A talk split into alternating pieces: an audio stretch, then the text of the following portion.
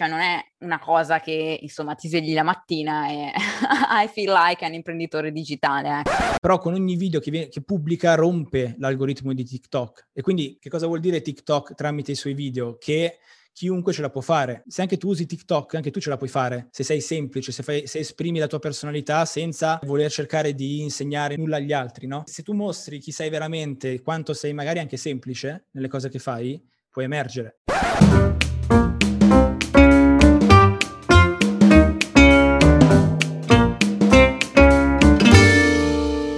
Buongiorno e benvenuti a tutti a questa nuova puntata di Sbanda le ciance. Oggi puntata particolare perché sarà una vera e propria eccezione perché è un'intervista, io di solito non faccio interviste, invito qualcuno per parlare di un argomento di cui insomma non siamo esperti, però in questo caso ho invitato un esperto.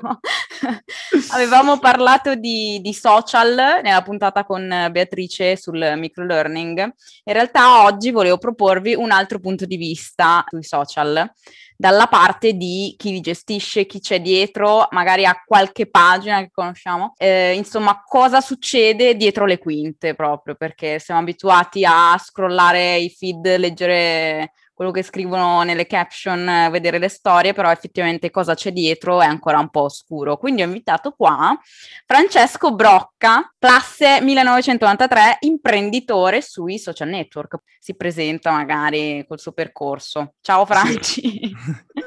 ciao Giulia, ciao Giulia. Sì, sì, esatto, possiamo dire imprenditore, ma anch'io faccio molta fatica, diciamo che mia madre ancora, quando gli chiedono ma cos'è che fa tuo figlio, sta lì, sta lì che dice fa, fa i social, fa, fa, fa, fa, il social manager, quindi è sempre un po' un, po un problema che comunque anche, anche nei, nei, più famosi, anche per dire con Chiara Ferragni si fa sempre un po' fatica, lei ha dovuto coniare questo termine di imprenditrice digitale, perché sì, sì, però in effetti è corretto, eh, però a tutti gli effetti si può dire più magari imprenditore, cioè investire del tempo, delle risorse su, su un progetto che poi nel medio e lungo può, può, avere dei ritorni, ritorni che possono essere inizialmente magari ritorni di immagine, contatti, eh, comunicare anche dei messaggi e poi sicuramente possono esserci anche degli, diciamo, degli, degli sfoci più economici, ecco, mettiamo da questo punto di vista. Quindi trasformare un hobby effettivamente poi in un lavoro, che è una cosa che ormai rivediamo tantissimo nella nostra generazione, sì. no?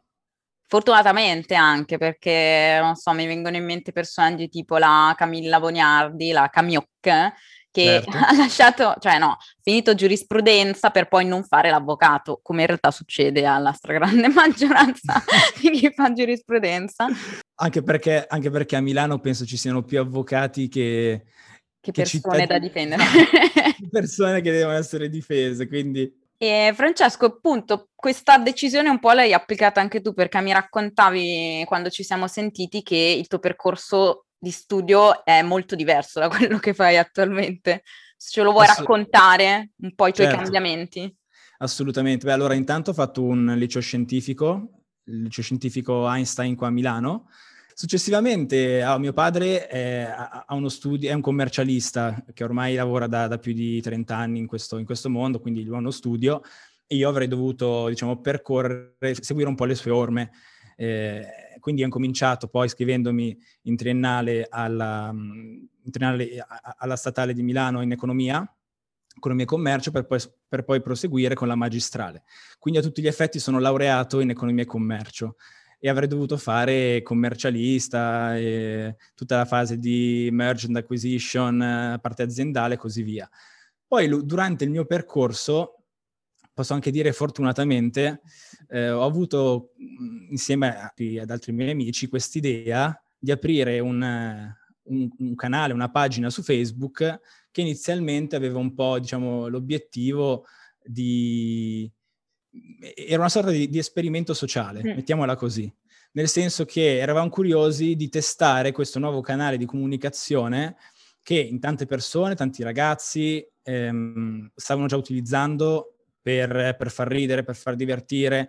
Um, poi considera che agli inizi Facebook era una giungla, nel senso che sì. non, il, il, regolamento era veramente molto eh, libertà al massimo, si poteva veramente scrivere la qualunque, era molto difficile essere, essere censurati, essere bannati, quindi c'era anche molta, c'era mol- molta ignoranza, molto più trash di quello che vediamo oggi. che già comunque... che già comunque è tutto dire.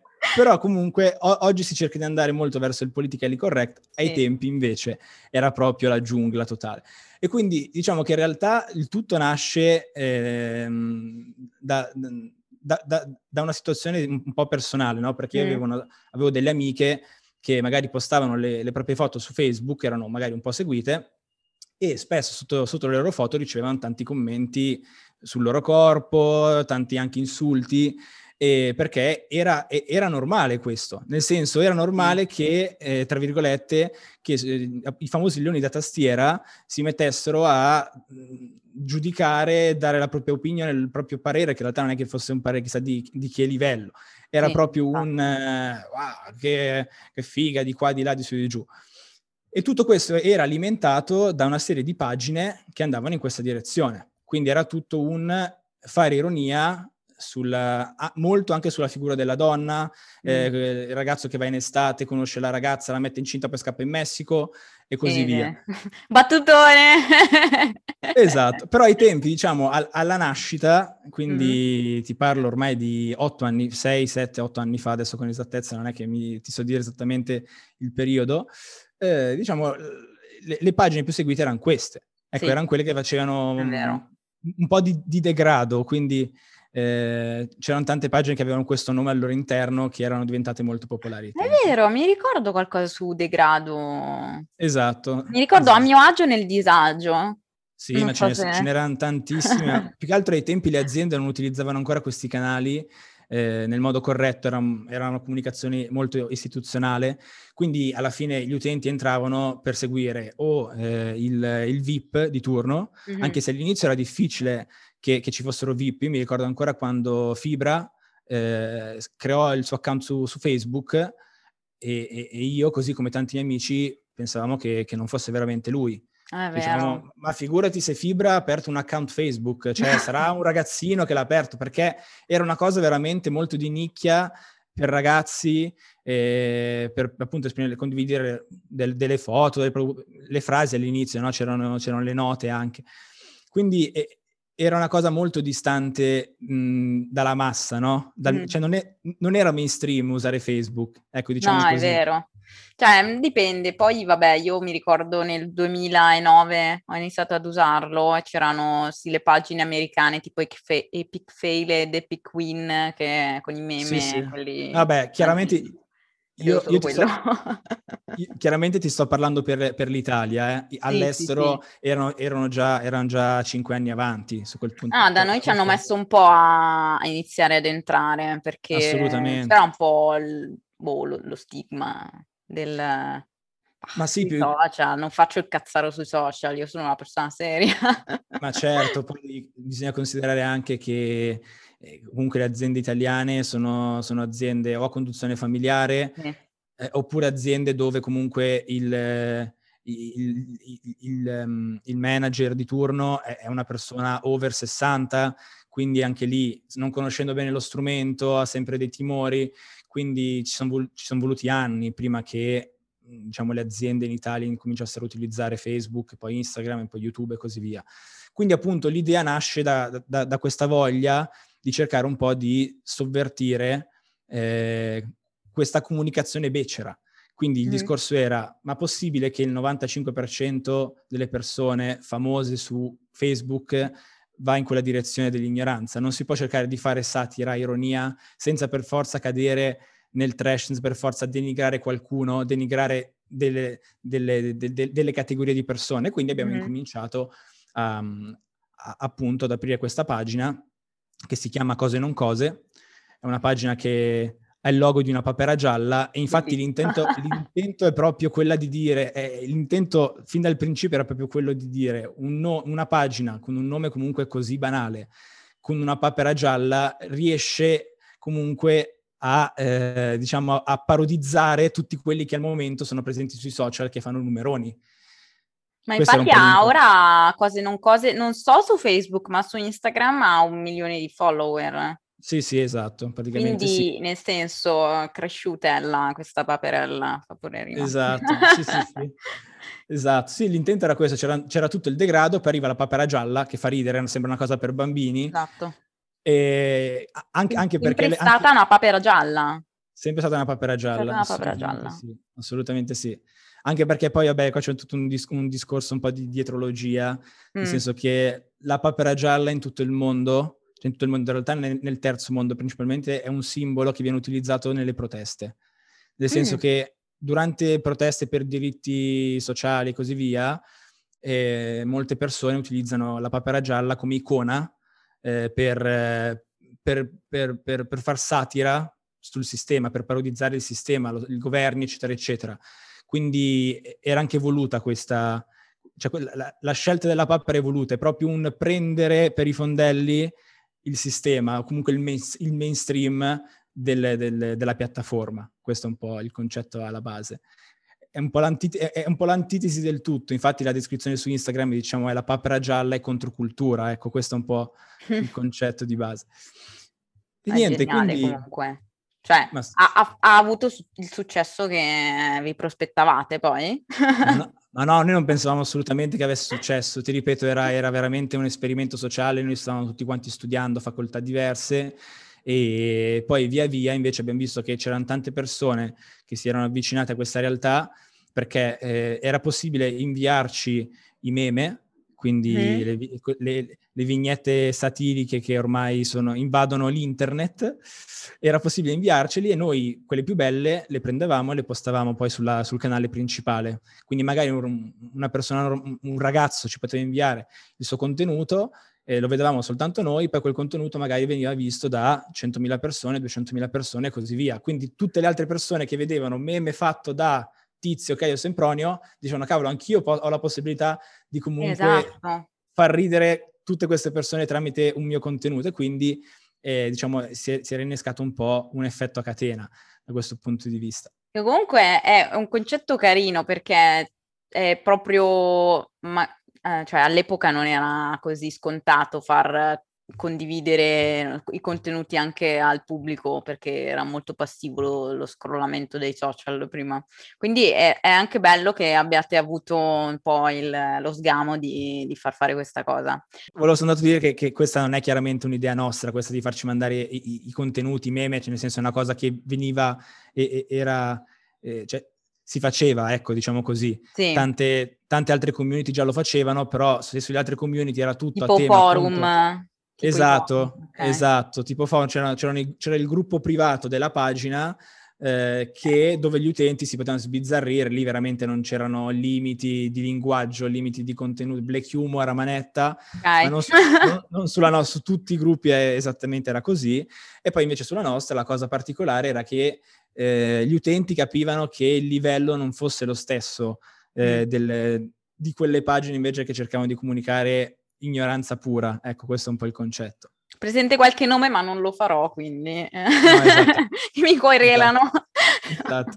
No, volevo dirti invece, agli inizi di quell'esperimento sociale, quando magari eravate ancora pochissimo seguiti, come, cioè, su, con che criteri sceglievate i contenuti da postare? Ma allora, guarda, in realtà è sempre stata, c'è sempre stata una fase di analisi mm-hmm. che, che, che, è, venuta fa- è sempre stata fatta in maniera quasi inconsapevole, nel senso che mh, si andava a vedere quelli che erano i contenuti che facevano più interazioni, più like, più commenti, più condivisioni e più o meno si, si riusciva a capire qual era quel, quel, la tipologia di foto o video sul quale andare a, a, a impostare tutta la linea editoriale ti faccio un esempio pratico proprio, mm. anzi ne ho tanti in realtà perché...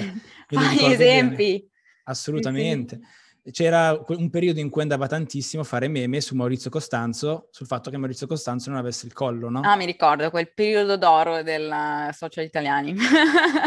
Esatto, e quindi tu sapevi già che se facevi il meme con Maurizio Costanzo, quello faceva like, quello faceva condivisioni, Mm-hmm. Poi ovviamente il fatto di esasperare la cosa faceva ridere già di per sé le persone, cioè vedevano ancora un meme su Maurizio Costanzo, il giorno dopo ancora un meme su Maurizio Costanzo, le persone impazzivano perché dicevano questi non smettono più di fare un meme su Maurizio Costanzo. Così poi come è stato con, con Enrico Papi, che abbiamo... Ah, eh.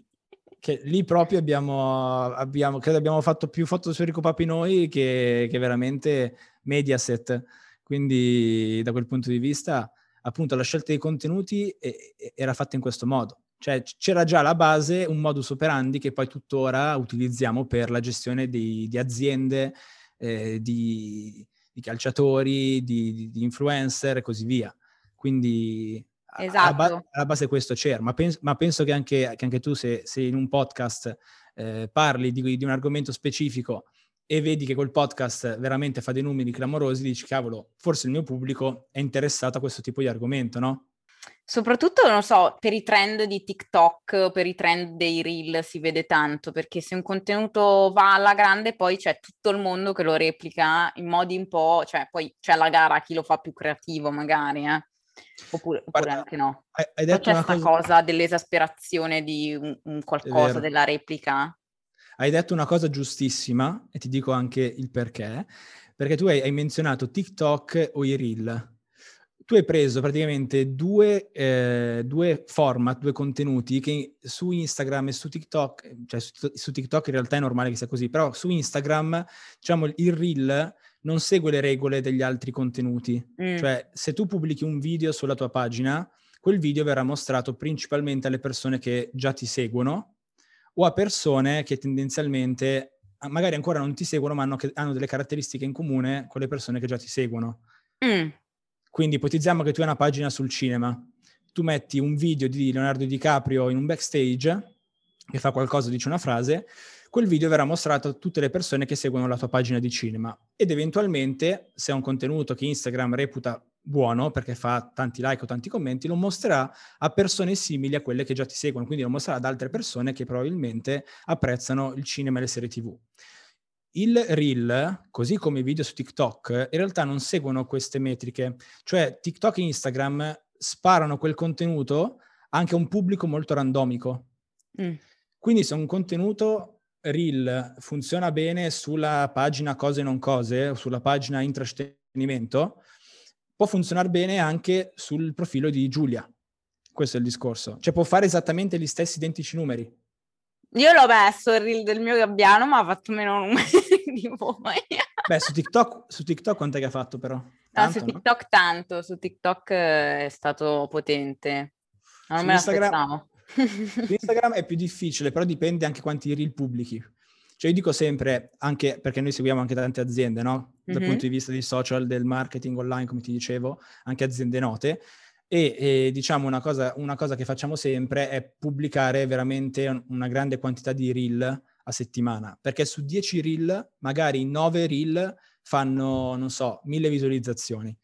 E invece magari c'è un reel su quei 10 che pubblichi che per due o tre settimane rimane anche quello lì costanti, sui 1000-2000. Poi una certa fa Vanga. un botto di... Sì, sì, diventa virale perché Instagram se vede che c'è anche un minimo di possibilità che, che, quel contenuto piaccia, lo va a riproporre, lo va a riproporre, lo va a riproporre a nuovi utenti, nuovi utenti, nuovi utenti, ehm, fino a che veramente diventa virale. Però chiaramente dipende molto dal contenuto. Eh. Beh sì, immagino che comunque adesso vanno tanto, non so, i contenuti aziendali di consigli, no? Quindi... Eh mi viene in mente Fabiana Manager, no? che... Certo. Insomma, sì, da sì. lei poi ci sono, sono, diramati poi tutti gli altri tips, consigli, lavoro, eccetera, eccetera. Pagine per imprenditori che un po' speculano sulla iperproduttività, quindi vabbè, lasciamo perdere. Però sì, sì, cioè c'è un sacco questa cosa su Instagram. Poi io sono tanto su Instagram e poco su TikTok. Cioè su TikTok appunto avevo caricato qualche cosa, poi svangato perché poi non so, eh, ho pubblicato anche degli altri video su TikTok di sempre col format voce di Google, sì. eh, con però un po' alla scienza brutta di Barbascura. Ok. Quindi cose schifose degli animali o cose buffe degli animali.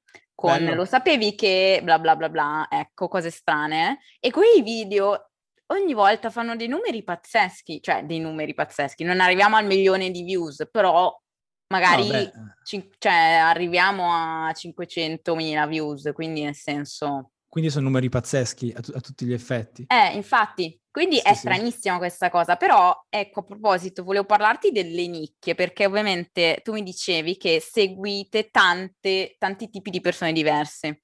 e sì. tanti tipi di brand, aziende, persone che comunque fanno cose diverse e eh, c'è tanto la cosa della nicchia, ad esempio su TikTok. Poi sì. magari, non so, l'algoritmo di Instagram spara a cavo come con i reel, però dipende. E io ho notato che nella nicchia dei miei eh, eh followers di TikTok sono tutti più o meno di, lo stesso stampino, che sono gli otaku o comunque gente che fa cosplay, gente che magari è molto into mondo degli anime, manga, eccetera, eccetera. E, e mi fa stranissimo perché, cioè, non ho scelto io la nicchia, capito? Certo. Sono scelti loro la mia pagina per seguirmi. E certo. non so, qualche Mhmm, cioè è capitato comunque a voi di magari seguire qualcuno e poi a capire post eh, la nicchia giusta su cui agire, non so, a livello di strategia, eh, perché ovviamente io non so niente di strategie social, però voi che ci lavorate magari avete notato dei trend o dei pattern simili? Allora, una cosa che succede di frequente, mm. non voglio dire sempre, ma veramente quasi, cioè che si parte con un'idea, con un progetto e, ehm, e, poi nel momento in cui viene pubblicato online ti rendi conto che per come l'avevi pensata, in realtà mh, il target magari è proprio un altro. Mm. E, ma la cosa più assurda è che appunto noi seguendo aziende che magari fino a dieci anni fa erano soltanto offline, quindi dove il core, il loro business era magari nei negozi, nei supermercati, eh, nelle edicole, eh, nella televisione e così via, ehm, diciamo, hanno scoperto grazie ai social che il loro target o la geolocalizzazione dei loro clienti era molto diversa rispetto magari ai dati che avevano degli anni precedenti, dei, ai dati delle vendite, ai dati di acquisto e così via. Quindi questo te lo, te lo posso proprio confermare, che i social possono, anzi sono, a tutti gli effetti, uno strumento anche per, anal- per fare analisi di mercato.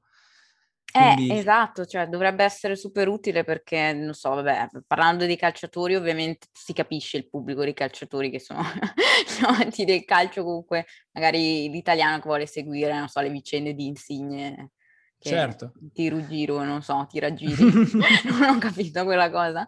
E poi però, vabbè, i gamer anche lì ci saranno i gamer o quelli che seguono gaming, che seguono le pagine, le persone, però ci sono altre persone, non so, ho visto che nella vostra lista delle persone con cui collaborate, come ti ho detto prima, c'è Andrea Muzzi, sì, che sì. è campione di memoria. E cioè è difficile identificare un target per, per, quel tipo di persona, perché a parte, ok, magari il pubblico dei campionati di memoria. Certo. Che, nel senso, è complicato comunque trovare... Assolutamente. Allora, intanto Andrea Muzzi, come hai anticipato, come hai anticipato te, è ufficialmente il campione mondiale quindi, di memoria, quindi è un italiano. Al mondo, diciamo, il campione è italiano. E questa è una cosa che... Per giovane, appunto, beh, anche perché poi... sì, esatto. E, e diciamo anche, anche, grazie, anche grazie alla, alla, nostra agenzia, nell'ultimo anno Andrea ha avuto, ha avuto grande, grande, spazio per, per, poter divulgare le sue conoscenze. Poi lui, è, lui veramente è, è un grande, ha, ha, delle, ha delle doti incredibili. Ma poi An- anche, anche super umile, super simpatico. Ha fatto un'intervista con Muschio Selvaggio di recente, quindi io l'ho conosciuto da lì, poi l'ho visto e ho detto... Oh". Esatto, esatto, esatto, sì, sì. Ma poi lui, appunto, come dici te, è molto umile perché, eh, diciamo, dice, spiega come chiunque in realtà può arrivare tranquillamente, tranquillamente, con tanto lavoro e costanza, può arrivare al suo livello, perché comunque la memoria è, un, è come se fosse un muscolo a tutti gli effetti, okay. quindi si può, si può allenare, si può allenare, si possono utilizzare tante tecniche differenti, Ora quello, quello più noto, diciamo, è quello dei loci di Cicerone, che, sì. viene utilizzato anche da molti studenti universitari, dove tu per, per, imparare un concetto, per imparare un, uno storytelling, diciamo un, un percorso eh, all'inter- all'interno di, di, di, uno schema di, di, studio, di ripasso, tu vai a, a, a, diciamo, a, a prendere tutti gli oggetti presenti in, in, una stanza, in ordine magari in senso orario, in senso antiorario, antiorario e ogni oggetto, ogni immobile magari è parola X, eh, la scrivania è parola Y, il divano è parola Z e così via. Quindi associ- è, è, un lavoro di associazione. Poi, è proprio eh, un allenamento che devi fare, cioè devi allenare proprio la memoria. Assolutamente. Cosa, poi, poi bisogna, Poi bisogna chiedere a lui perché io sì, con la beh. memoria proprio, con la memoria non c'entro, non mi ricordo neanche cosa ho mangiato ieri, come si dice, quindi eh, assolutamente. Eh, diciamo che quindi cioè, ci sono personalità comunque chiare, personalità meno chiare e siete voi a dover capire magari con che, con che strategia andare proprio a pubblicare o a consigliarli comunque perché certo. non fate solo content creating ma fate strategie o altro. Certo, sì sì, allora intanto la nostra agenzia si chiama IEPEN e è stata creata, è una startup, quindi è stata creata circa due anni, due anni e mezzo fa, eh, appunto insieme, insieme a due, due, soci che sono Leonardo Donofrio e Luca Scoffone, che, che li saluto. e, e, praticamente noi con, con, con, la nostra agenzia ci occupiamo sia di aiutare le aziende a, a sviluppare il proprio business su, sui social, su online in generale, anche perché ormai è una componente fondamentale, se non la componente per eccellenza.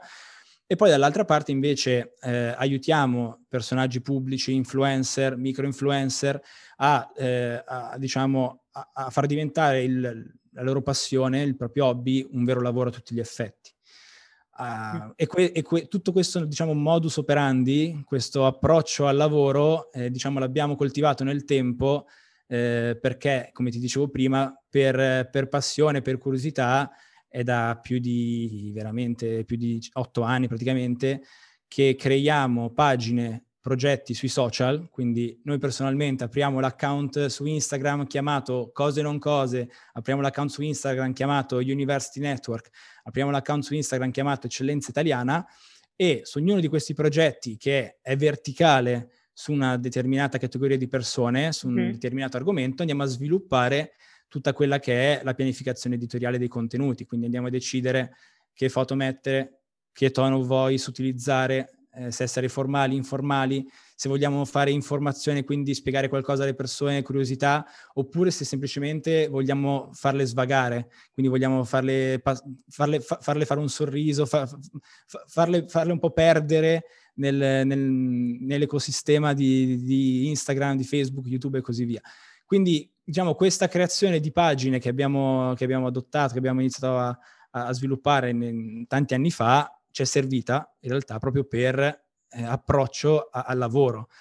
E, ma, ma, un esempio mm-hmm. eh, per farti capire è appunto per, far, cioè per farti capire quanto qualsiasi realtà può utilizzare i social per, eh, per business, per trovare clienti. Quals- ti, ti, ti, faccio l'esempio di Taffo, che Taffo. tutti conosceranno.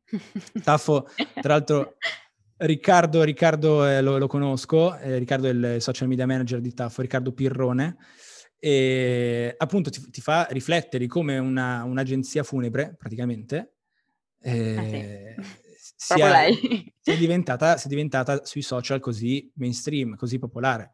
Quindi se, se ce la fa Taffo, che, che, che, ha un argomento così delicato, che poi ci vuole chiaramente molto talento, molto ingegno, molto anche intelligenza nel capire le situazioni, ce la può fare, cioè chiunque può essere presente sui social e deve essere presente sui social. Se oggi una, un, qualcuno apre un'azienda, eh, vuole avviare un progetto e non è online, eh, è come se non esistesse praticamente. Sì, è poi vero, ci, è vero. Poi ci possono essere casi che chiaramente potranno smentirmi di qua di là, però questa diciamo è la regola di base. Poi il mondo è grande, vario e quindi è bello anche per questo, no? No, ma infatti è bello il caso Taffo, cioè io, io li amo, li seguo sempre e mi fanno spaccare, ma perché effettivamente è una normalizzazione di una cosa che avviene per forza di cose, diciamo. Quindi è bello anche che un'agenzia funebre comunque è riconosciuta a livello internazionale perché comunque cioè, riesce a rendere cioè, quello che fa un lavoro come tutti gli altri, normale, degno di dignità certo. e ammirazione, con anche quella vena di, di humor che è un po' italiano, eh, devo dire. Assolutamente. E, quindi è proprio, è proprio, bello, no? Complimenti a Riccardo, allora, portagli i miei auguri. Assolutamente. Perché è veramente bravo. Poi in altro caso mi piace, che è la Skipper, che parlo sempre della Skipper, perché secondo me la Skipper fa una campagna marketing bellissima, Aspetta non... che la guardo nel frattempo perché non, non perché sono proprio simpatici. Poi avevano il gruppo eh, del, un gruppo privato su, su, Facebook dove veniva richiesto succhino di cittadinanza quando c'era stata la votazione per il reddito di cittadinanza delle 5 Stelle. Certo. E lì certo. c'era il succhino di cittadinanza. Ti mandavano a casa questo mini brick con la, con la fascia italiana con scritto succhino di cittadinanza se lo richiedevi, il gruppo dei pochi eletti. Quindi era una cosa carina. Cioè, questo lo dico anche per chi vuole approcciarsi un po' a questo mondo e anche per chi invece ha un'azienda e si affida ad esperti. Eh, gli effetti di una comunicazione sui social è molto raro, cioè molto difficile che si vedano nel breve.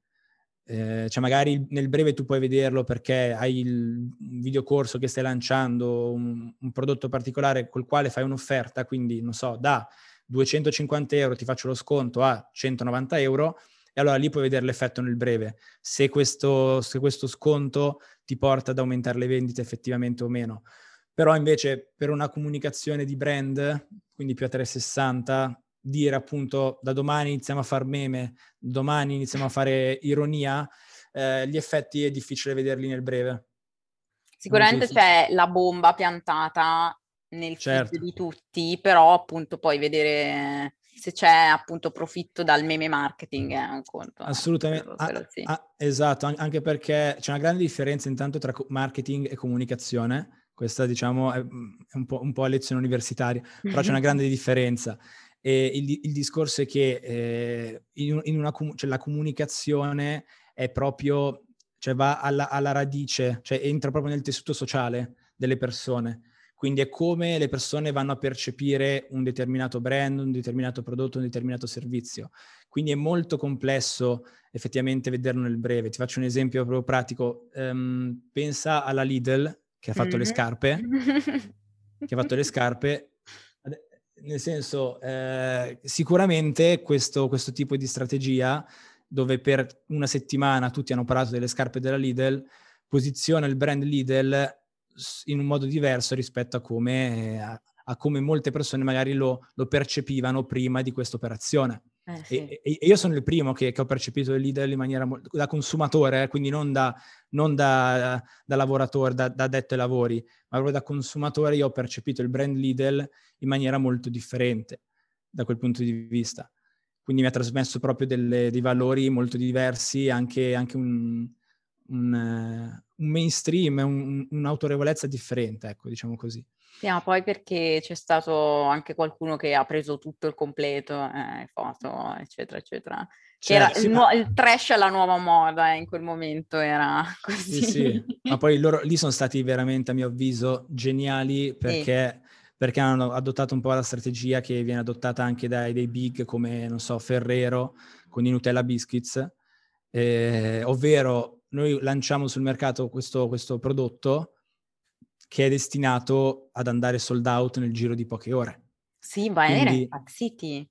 Certo. Gli assalti ai Lidl d'Italia praticamente. Così come quando andavi al supermercato per comprare Nutella Biscuits all'inizio non li trovavi. E lì, e lì è logico che non è che è l'azienda che non è in grado di produrne di più, è voluta la cosa.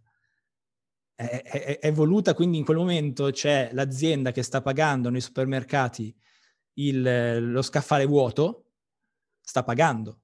Eh sì. Se, eh, per, per, pubblicità, quelle pubblicità. Cioè, al posto di vendere prodotti, tu stai facendo vedere alle persone che non ce ne sono più. E quindi viene l'effetto di cazzo, lo devo prendere perché poi finisce. Quindi, e poi appena lo prendo, io faccio la storia su Instagram e la metto, faccio vedere ai miei amici che l'ho preso. Esatto. Quindi è una pubblicità veramente pesante, cioè geniale. Ehm, Invece volevo chiederti proprio per le fasi addette ai lavori, eh, appunto perché beh, io sono nel mondo dei social a caso, nel senso, sdoganiamo questa cosa che ci sono a caso. Tu tra l'altro non sei molto social per essere uno addetto ai lavori social, o, o sbaglio? Ma allora, cioè, io... Di cose non cose non ti ho mai visto parlare. Su no, no, no, no, no. Allora, intanto io eh, cioè, faccio veramente tanta fatica a rivedermi un singolo progetto. Quindi mm. mh, non ho praticamente mai, mi sono praticamente mai fatto vedere sui, sui, canali, diciamo, di massa. Ecco, quindi sui vari cose non cose, University Network, Eccellenza Italiana e tante altre community che, che, abbiamo sviluppato. Considera che noi abbiamo un totale più o meno di 20 milioni di followers, andiamo a sommarli tutti. un sacco di pagine, anche studenti in crisi sicuramente lo seguite, ecco loro, sì, sì. sempre loro. No, vabbè, ecco, studenti in crisi non è pagina creata da noi, effettivamente, c'è cioè una, una, pagina creata da, da, un altro ragazzo e noi sicuramente possiamo dare una mano eh, per, per, quanto riguarda magari collaborazioni con i brand. Però ecco, University Network invece che al momento è l'organizzazione, esatto, è l'organizzazione universitaria social più grande in Italia che racchiude oltre 2 milioni praticamente di studenti, perché la somma di tutte le pagine de, de, degli Atenei in Italia e tutte le singole pagine degli Atenei sono state create da noi, eh, diciamo, quello è un progetto sviluppato, creato da zero eh, da me, da, da, Leonardo, da Luca e così via. Quindi mh, da, da, questo punto di vista fa, faccio molta fatica a rivedermi in un singolo progetto e, e quindi sì, io poi chiaramente ho il mio profilo personale su Instagram, ho il mio profilo personale su LinkedIn, su Facebook, dove chiaramente eh, sì. parlo, cioè nel senso condivido anch'io le, le, le, le diciamo, situazioni con i miei amici, do anche magari delle, ana- delle, analisi di strategie di altre aziende, quindi comunque i, i social li utilizzo, okay, fa- faccio un po' fatica ad espormi in prima persona perché appunto eh, ho, avendo sempre lavorato un po' dietro le quinte e so che cosa funziona, so quale contenuto può funzionare, può non funzionare, come presentare un certo contenuto, però quando devo essere io a fare il contenuto, cioè devo essere io proprio in prima persona, quindi a parlare, a esprimere un concetto ad, altre persone, non mi ci rivedo, ecco. Noto una quantità di difetti infinita proprio perché eh, io per deformazione professionale quando vedo un contenuto mi fa ridere, mi piace, però implicitamente lo analizzo e analizzo tutti i pregi e tutti i difetti, quindi se lo guardo, su me, guardo un mio contenuto è, è la fine, cioè sicuramente non mi piace. È un po' come, un, un po come sentivo appunto nel podcast sempre di Fedez, Muschio Selvaggio, mm eh, il podcast, eh, la puntata con Cruciani. E Cruciani, sì. il conduttore della Zanzara, sì. eh, diceva proprio che lui, eh, anche il giorno dopo che sente la puntata, ehm, non si piace. male, esatto. Sì, cioè non, veramente non, non, sopporta quello che dice, rifarebbe tutt'altro, cioè farebbe tutt'altro di quello che ha detto. Quindi condivido molto questa opinione, cioè questa, questa predisposizione, ecco. Ma lo dico anch'io da, cioè perché comunque poi io le riascolto tutte le mie puntate di sbando, cioè ne ho fatte 17, poi ne ho alt- registrate altre, ogni volta risentirmi è una tortura proprio, cioè è eh, terrificante. Immagino. Però è anche una buona, una buona autovalutazione perché comunque cioè, ti porta a doverti analizzare per forza, vedere cosa non va, quindi migliori un, pochi- un pochino troppo. Sì, no, ma se- no, invece secondo me si migliora tanto, si migliora veramente no, è tanto. Vero, è vero. Eh, però dai, sei un giudice severissimo, quindi cioè, vedremo. Abbastanza. Magari prima o poi avrai il tuo personale canale influencing, digital influencing. Eh. Mai dire mai, vedremo. Inizia a fare i reel, io ti aspetto al varco dei reel. Assolutamente, assolutamente. No, volevo chiederti poi invece, parlando sempre del fatto che comunque, cioè, tu hai iniziato, poi ho trascico degli eventi, poi da cosa nasce, anzi da no, cose non cose nasce cosa, e, e, poi vi sei ritrovato in questa, in questa condizione con magari delle, delle cose che non ti saresti aspettato ovviamente dal tuo percorso, perché volevi fare tutt'altro, magari con piacere o con meno piacere, però volevi fare tutt'altro. E che cosa diresti al te di sette anni fa? Una cosa importantissima che io penso valga tuttora. Allora, io, io sono molto sincero, non sono un, quella, quella persona che cerca le frasi un po' motivazionali, ma sono, sono, molto pragmatico. Allora, al me di, di, tanti anni fa direi di investire molti più soldi su, sui social, su, questo, su tutto questo mondo. Perché dico questo? perché come saprai queste piattaforme, quindi Facebook, Instagram, YouTube, LinkedIn, guadagnano da una cosa, che è la pubblicità. Però è la pubblicità molto diversa rispetto a come la si intendeva anni fa, ovvero anni fa io, si andava su internet, quindi io andavo sul blog di turno, su Giallo Zafferano, esempio, e su Giallo Zafferano mi uscivano le pubblicità di, di altre aziende e così via. Quindi in questo caso c'era un utente attivo che andava a cercare eh, una ricetta e quindi era una domanda consapevole, cioè era una ricerca consapevole. E a quel punto invece c'erano altre aziende che si andavano a incastrare all'interno di, della piattaforma di Giallo Zafferano. Considera che su Facebook, eh, Instagram e, e, diciamo TikTok, eccetera, eccetera, si può fare pubblicità. E anche tu stessa la puoi fare, nel senso tutti noi possiamo fare pubblicità su Facebook, Instagram, LinkedIn, eccetera, eccetera. Come funziona? Si decide un budget, quindi c'è proprio una, una parte su Facebook che si chiama eh, insert- gestione inserzioni, mm. dove chiunque di noi può entrare, collega un metodo di pagamento, sceglie una foto, un video, qualsiasi cosa, e decide un pubblico a cui mostrare questa foto, video e, e così via. Quindi, ci ho, pro- ci ho, provato, ci ho provato. Esatto. E- esempio, esempio pratico. Eh, tu Giulia hai un podcast, tu Giulia con questo vuoi far sì che questo podcast venga ascoltato da più persone possibili, quindi magari prepari un video in cui dici eh, appunto tutti i giorni alle ore 10 del mattino trovate eh, il mio approfondimento sulle tendenze, sulle notizie del giorno. Clicca qui e ascolta il mio podcast e tu questo, questo video lo fai girare su Facebook, su Instagram, su TikTok, dove vuoi. E per far girare questo contenuto a più persone possibili devi mettere soldi, ovviamente. Quindi se metti 10 euro magari raggiungerai 1000 persone. Se metti 100 euro magari ne raggiungi 10.000, se ne metti 1000 magari ne raggiungi 100.000 e così via. Qual è il concetto? Che 10 anni fa, 8 anni fa, 6 anni fa, se tu mettevi 10 euro su un contenuto, raggiungevi, non sto scherzando, una cosa come anche veramente... Poteva andare, potevi raggiungere anche 100.000 persone con 10 euro. Eh cioè, io mi ricordo di un... Io, io, ho sempre avuto la passione per la musica, no? Mi ricordo che eh, tra, avevo, io pubblicavo video dove suonavo il pianoforte, c'erano anche, anche dei cantanti che magari duettavano con me e così via e avevo fatto avevo una pagina sulla musica seguita da 10.000 mm, persone, quindi non è che era una roba chissà di, di che portata, però mi ricordo che feci questo esperimento di mettere 5 euro su uno di questi video. Questo video raggiunse 2.000 like, che era, per me era una roba era una roba clamorosa, senza, dove, dove, c'ero io che suonavo con un, ragazzo, con, con, con un cantante e così via. Quindi se ai tempi con, 10 euro, con 5 euro, 10 euro potevi fare 2000 like, pensa a metterne 100, 1000 e così via. E questo è tutto un, un discorso che, diciamo, arriva fino ad oggi, perché oggi tutte le aziende, tutte le aziende investono su Facebook, su Instagram e su LinkedIn. La differenza qual è?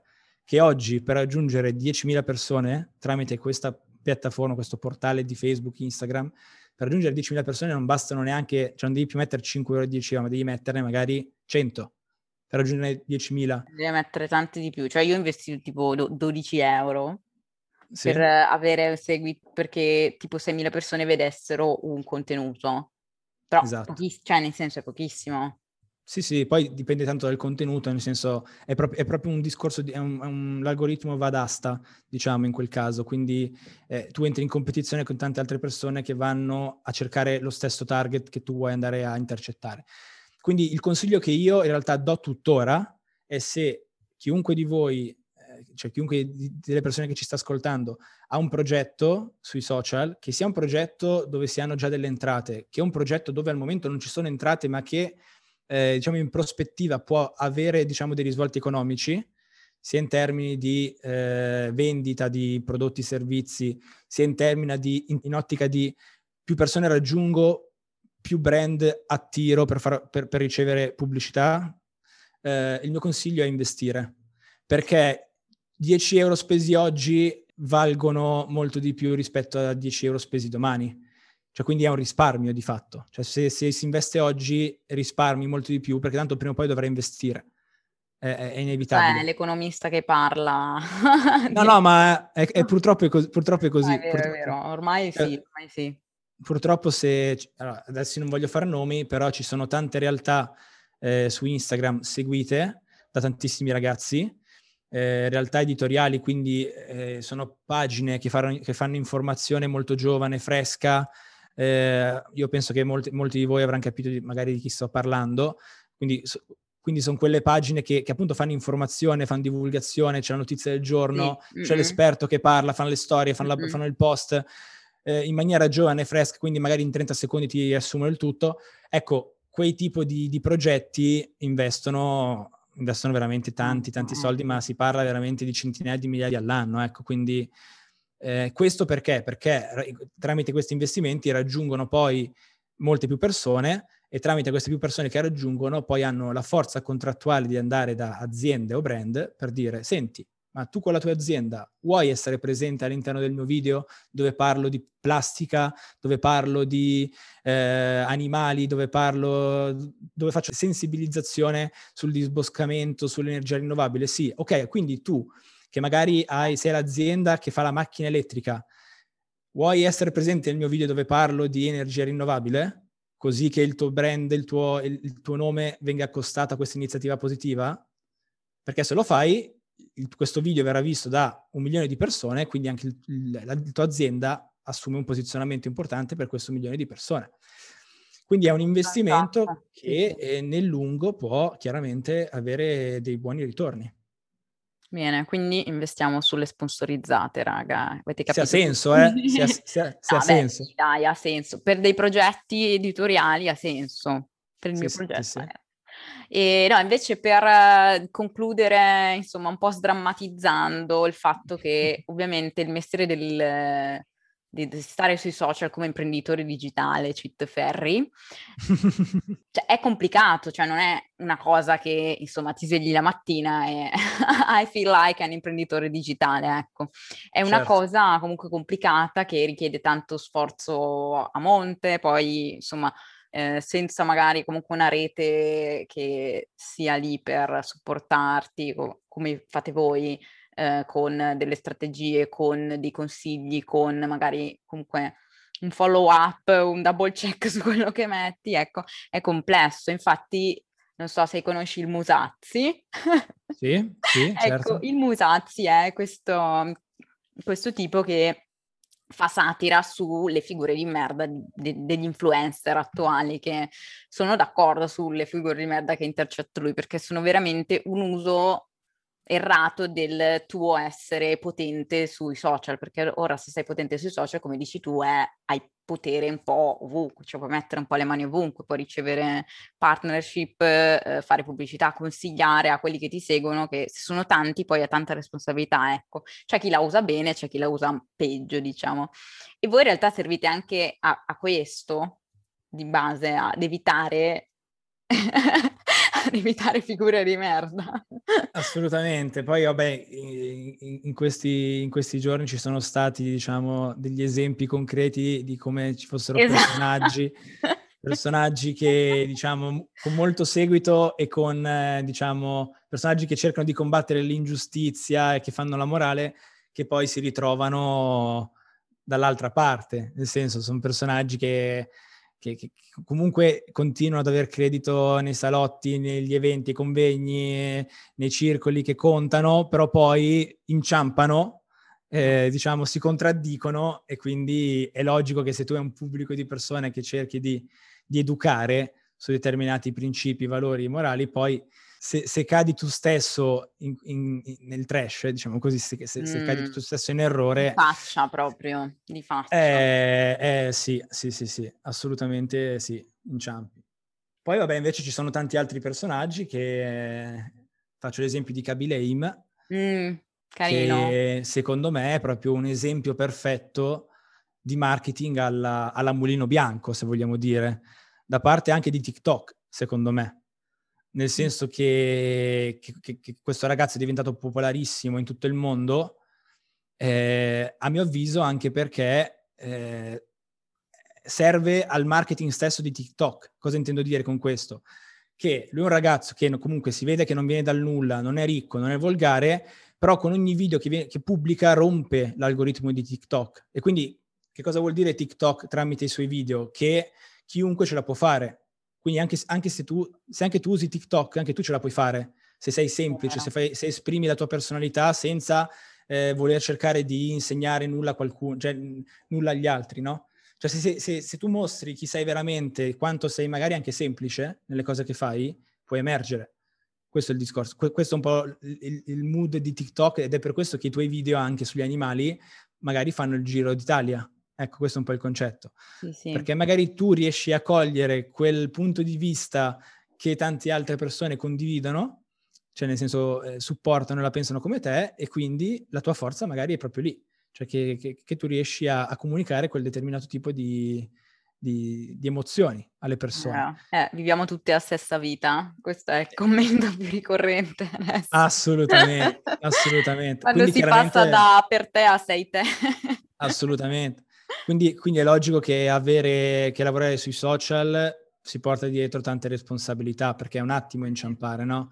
Perché fino a quando hai quei due o tre commenti dove ti insultano, ti, ti fanno notare magari che ti stai un po' contraddicendo, va bene, però quando c'è una massa di persone che si rende conto che stai andando in tutt'altra direzione rispetto a quella, diciamo, dalla quale sei partito e rispetto ai valori che volevi trasmettere all'inizio, eh, allora lì è difficile uscirne. Eh? Ah, sì. Poi vabbè, noi italiani abbiamo la, la, la, la memoria corta, quindi anche con, anche con la politica questo si può, corta, si può rivedere. Troppo corta. Quindi, nel giro di due o tre mesi, poi magari esce nuova, il nuovo argomento di tendenza e, e ci si schiera n- dalla parte del giusto secondo il politically correct, il mainstream, e si torna, a, si torna in hype. Mm-mm, esatto. È vero, è vero. Va bene, Franci. Allora, non so, c'è qualcosa che ti senti di condividere come finale? Non so, non ti piacciono le frasi motivazionali, però... Come finale? allora, eh, come finale io penso che mh, veramente i social eh, siano, siano, uno strumento che arriva un po' come salvagente per la nostra generazione, sì. in un momento in cui eh, comunque tante, tanti ragazzi si stanno rendendo conto che fare un lavoro tradizionale eh, in certe situazioni sia anche poco soddisfacente, perché soprattutto in Italia molto spesso vieni sfruttato, sfruttato nel senso che magari lavori più di quello che dovresti lavorare o ti vengono date delle mansioni che magari non rientrano nei tuoi compiti. Ehm, e, e, diciamo, la mentalità italiana... Non neanche con quello che veramente ti piace, quindi diciamo esatto. cognitiva, eccetera.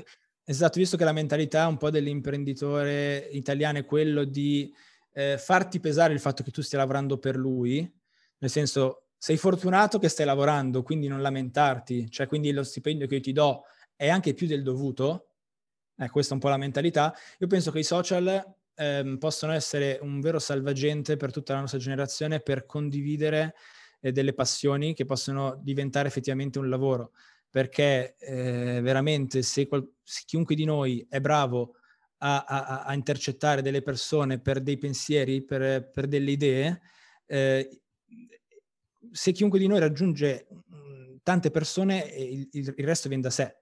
So che sembra una frase fatta, però, però è, è, così, nel senso che piuttosto che lavorare per 20 anni, 30 anni su qualcosa che non ti piace, per poi dire migliorerà, migliorerà, migliorerà, eh, io mi ricordo una frase del socio di mio padre che mi disse mm. una volta, quando io ero un po' indeciso se aprire eh, la, quella che tuttora è la mia azienda, eh, oppure proseguire con, con, gli studi, con, con diciamo, col, col lavoro del commercialista, lui mi disse, guarda Francesco, se tu pensi eh, tra dieci anni sarà tutto più facile perché avrò fatto tutta la fase di gavetta, non è vero. Cioè sarà sempre peggio perché com- mi, proprio così mi disse. E comunque lui è una persona di 60 anni che, che lavora da appunto più di, più di 40 anni praticamente in questo mondo e le difficoltà comunque ci sono sempre. Quindi se una cosa non ti piace e, e ci sono pure la... tanti ostacoli, poi è proprio una mazzata sul coppino, insomma. Esatto. Poi vabbè, sì, mhmm, tu, tutto dipende anche dalla propria personalità. Il mio consiglio è, di fare, è veramente di fare quello che la mattina ti motiva. Poi ovvio che tutto quello che fai magari non ti piace al 100%, ovvio. Va bene, che... anche un crescere. esatto, però, però quantomeno a me piace essere appunto imprenditore perché, ehm, perché me, lo, me lo scelgo io cioè se, no, se, se, io magari lavoro dalle 9 del mattino alle, alle, 8 di sera, sono io che me lo impongo. Questo è il discorso. Così, così come se in vacanza, non, magari tutto agosto decido di, di non fare le vacanze, è una mia scelta, mia responsabilità, così come se decido di prendermi tutto agosto libero. Mia scelta, mia responsabilità. Sarò io il certo. primo a, a, pagarne eventualmente le conseguenze. Quindi quello che posso dire è proprio questo, che, che c'è una grande possibilità in questo momento, c'è ancora molto margine di manovra, perché come ti dicevo prima, se qualcuno ha una passione specifica su qualcosa, vi garantisco che c'è un pubblico che è pronto ad ascoltarvi, che è pronto è a vero. sostenervi, anche se è una cosa veramente specifica, magari c'è qualcuno appassionato di coccinelle, ok? che sa tutto sulle coccinelle, ecco, ci, ci, si possono collegare miliardi di, di cose al mondo delle è coccinelle. Vero, vero. Quindi questo è un po' il discorso. Viva le coccinelle! Viva le coccinelle! Viva uh. le papere!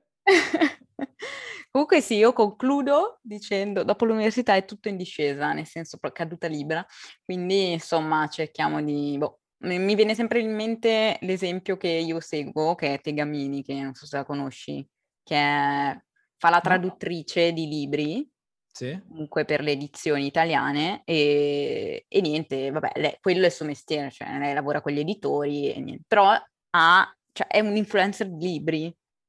Certo. Quindi ora fa un mese e mese, diciamo, quello è, è sogno perché è proprio quello che ti piace unito a comunque un lavoro che a volte odi, a volte ami, però insomma, certo. proprio essere un po' a 360 gradi quello che ti piace. Assolutamente. No, non so se abbiamo ancora tre minuti di te. Vai, vai, tre minuti una piccolissima cosa, proprio su questo discorso di cosa ti piace, cosa fare nel futuro, eccetera, eccetera. Noi, avendo sviluppato questo progetto che si chiama University Network, come ti, mm. ti dicevo prima, che è questa organizzazione social per gli universitari, che cerca un po' di, di aiutare le università a, a, a, comunicare con gli studenti, perché appunto senti sul sito delle università è tutto un po' un caos, devi trovare qualcosa, ci metti anni. Sì. Ecco, Noi abbiamo, abbiamo riscontrato negli ultimi, negli ultimi, tempi che, eh, anche informandoci con ricerche di mercato e così via, che praticamente un universitario su due, dopo un anno di università, non è soddisfatto di quello che sta facendo.